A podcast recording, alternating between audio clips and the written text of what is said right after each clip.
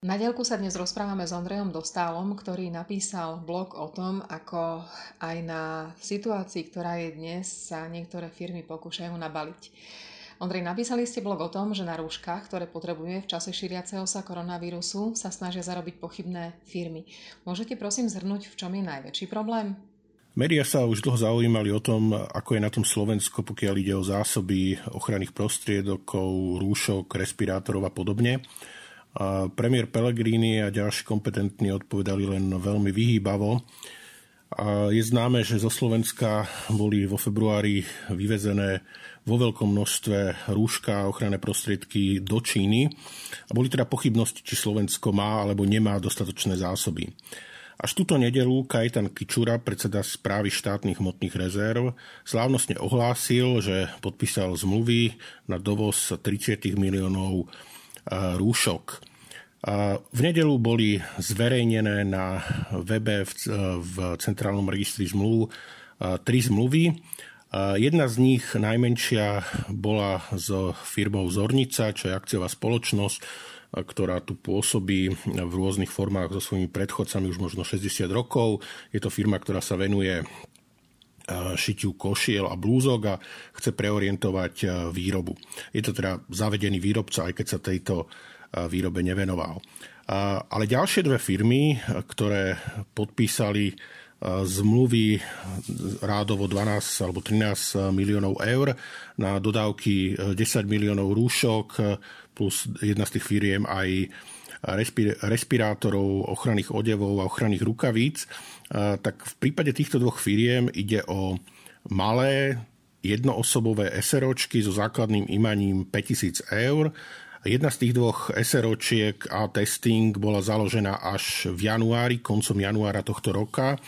A vo februári bola zapísaná do registra partnerov verejného sektora, čo je podmienkou, aby vstupovala do obchodných vzťahov so štátom. A už v marci získala zakázku za 13 miliónov eur. Ešte zaujímavejší prípad je firma LaCorp.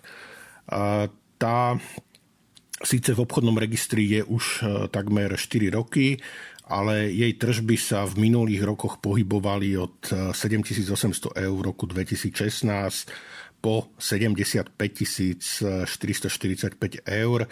V minulom roku hovoríme o tržbách a teraz hneď začiatkom roka 2020 podpísala zmluvu so štátom 12 miliónov eur ďalších vyše 20 miliónov eur podpísala, podpísala v priebehu týždňa už potom, ako som zverejnil ten článok.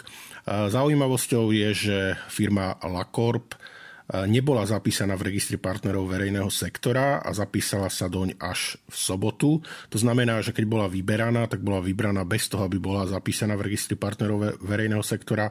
V sobotu sa zapísala do registra a v nedelu s ňou bola podpísaná zmluva za vyše 12 miliónov eh, eur. Eh, ja som sa nevyjadroval v tom článku k cene, lebo neviem posúdiť, že či bolo možné eh, získať lepšiu cenu. Predpokladám, že, že áno, ale, ale to nebolo predmetom mojej kritiky. A rovnako nie je celkom jasné, akým spôsobom boli tieto firmy vybrané. Ale to čo, je, to, čo je zjavné, je teda, sú okolnosti, za akých e, boli tie zmluvy e, podpísané. A teda skutočnosť, že tá špecifikácia ochranných prostriedkov, či už ide o rúška alebo najmä o respirátory, je veľmi všeobecná a v prípade spoločnosti LaCorp, ktorá, ktorá dodala, má, alebo má dodať nielen rúška, ale aj respirátory, ochranné obleky a ochranné rukavice. Špecifikácia toho, aký tovar má byť dodaný, úplne chýba. Čiže majú byť dodané respirátory FFP3, ale nie, nie je nejako bližšie e, špecifikované, že od akého výrobcu, aké, aké majú mať parametre, a či majú alebo nemajú certifikáty Európskej únie, teda či je bezpečné ich používať. Tieto okolnosti sú veľmi podozrivé. S týmito firmami sa spájajú aj nie celkom neznáme mená, ktoré vy vravíte, že sú prepojené na smer. Nemám v tejto chvíli žiadne informácie o tom, že na koho a akým spôsobom sú prípadne prepojené tieto firmy. to by bola iba špekulácia, ale vzhľadom na okolnosti a na, na, na to, akým spôsobom boli uzavreté tie zmluvy a čo tie zmluvy obsahujú, je veľmi dobré použiteľná formulácia, ktorú sme kedysi používali, keď som ešte aj ja bol komentátorom denníka v SME pod Robom Kotianom. S obľubou tú formuláciu používal napríklad Marian Leško, ktorý bol tiež ktorý môj kolega. A tá formulácia je, že Nevieme, či v tomto prípade ide o ďalší z dohodnutých smeráckých biznisov so štátom, ale ak by išlo, nevyzerali by okolnosti výberu dodávateľov rúšok a ochranných prostriedkov inak. Ak by to tak bolo, bol by to mimoriadne perfídny rozlúčkový biznis, lebo ako si sme si už zvykli, aj keď by sme si zvykať nemali, ale zvykli sme si na to, že sa kradne alebo predraženie dodáva pri stavbe diálnic, IT projektoch, kúpe obrnených transportérov alebo pri pridelovaní eurofondov. Ale ak by sa niečo podobné, čo len v náznaku e, udialo v tejto krízovej situácii, keď ide doslova o záchranu ľudských životov a zdravia ľudí, ktorí sú ohrození koronavírusom, tak na to by sa už ťažko hľadali akékoľvek eh, použiteľné slova. A samozrejme, že sa vynára aj pochybnosť, že či to obstarávanie tak dlho netrvalo práve preto, aby boli pripravení a použiteľní práve tí, ktorí nakoniec eh, z toho vyšli ako výťazí. V tomto čase sa veľa aj pomerne veľkých a drahých nákupov deje bez verejného obstarávania, inak to ani nejde. Čo sa dá robiť, aby sa niektorí snaživci neobohatili na úkor všetkých? Samozrejme, že v tejto situácii sa už nemohla robiť eh, riadna verejná súťaž, naozaj sú tu mimoriadne okolnosti. Otázka je, že či, správne, eh, či správa štátnych hmotných rezerv nemala byť na to pripravená. Ja som presvedčený, že mala, že správa štátnych hmotných rezerv je tu práve preto, aby bol štát pripravený na krízové situácie, ako je táto, a aby, keď sa objaví potreba ochranných prostriedkov a nemocnice, lekárne, firmy nemajú ich dostatok k dispozícii, tak zasiahne správa štátnych hmotných rezerv, ktorá nejaké rezervy má.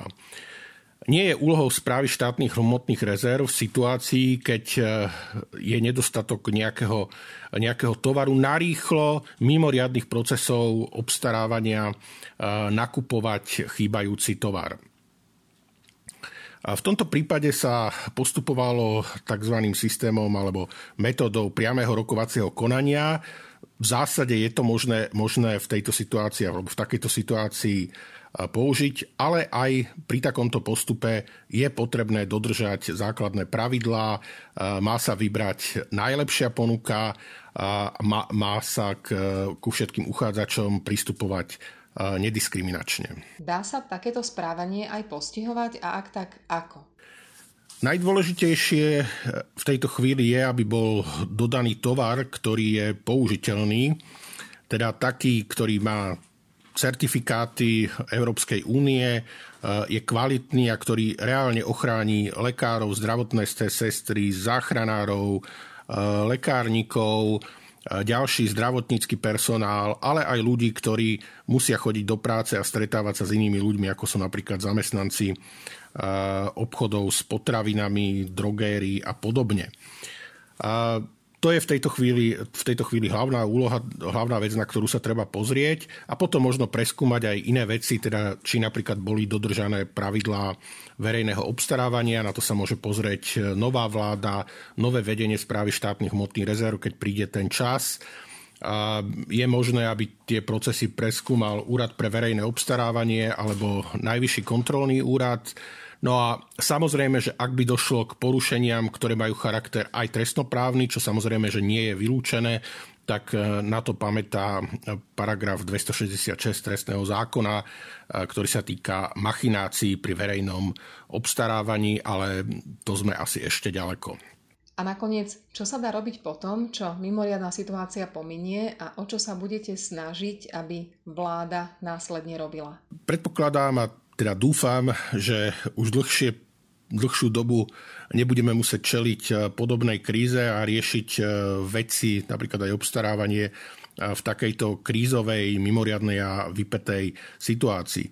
Keď sa veci ukludnia, verím, že vláda zmení prístup, že sa nebude správať rovnakým spôsobom, ako sa správali vlády Smeru koaliční partnery už avizovali, že ich prioritou je otvorené vládnutie, teda transparentnosť, malo by prísť k novele zákona o slobodnom prístupe k informáciám, aby všetky informácie boli naozaj dostupné aby sa pravidlá, a to je veľmi dôležité zmeniť, aby sa pravidlá, ktoré sú stanovené v zákonoch, napríklad v zákone o verejnom obstarávaní, ale aj v zákone o slobodnom prístupe k informáciám, nedodržiavali len pro forma, len na oko, ale aj reálne, aby nová vládna garnitúra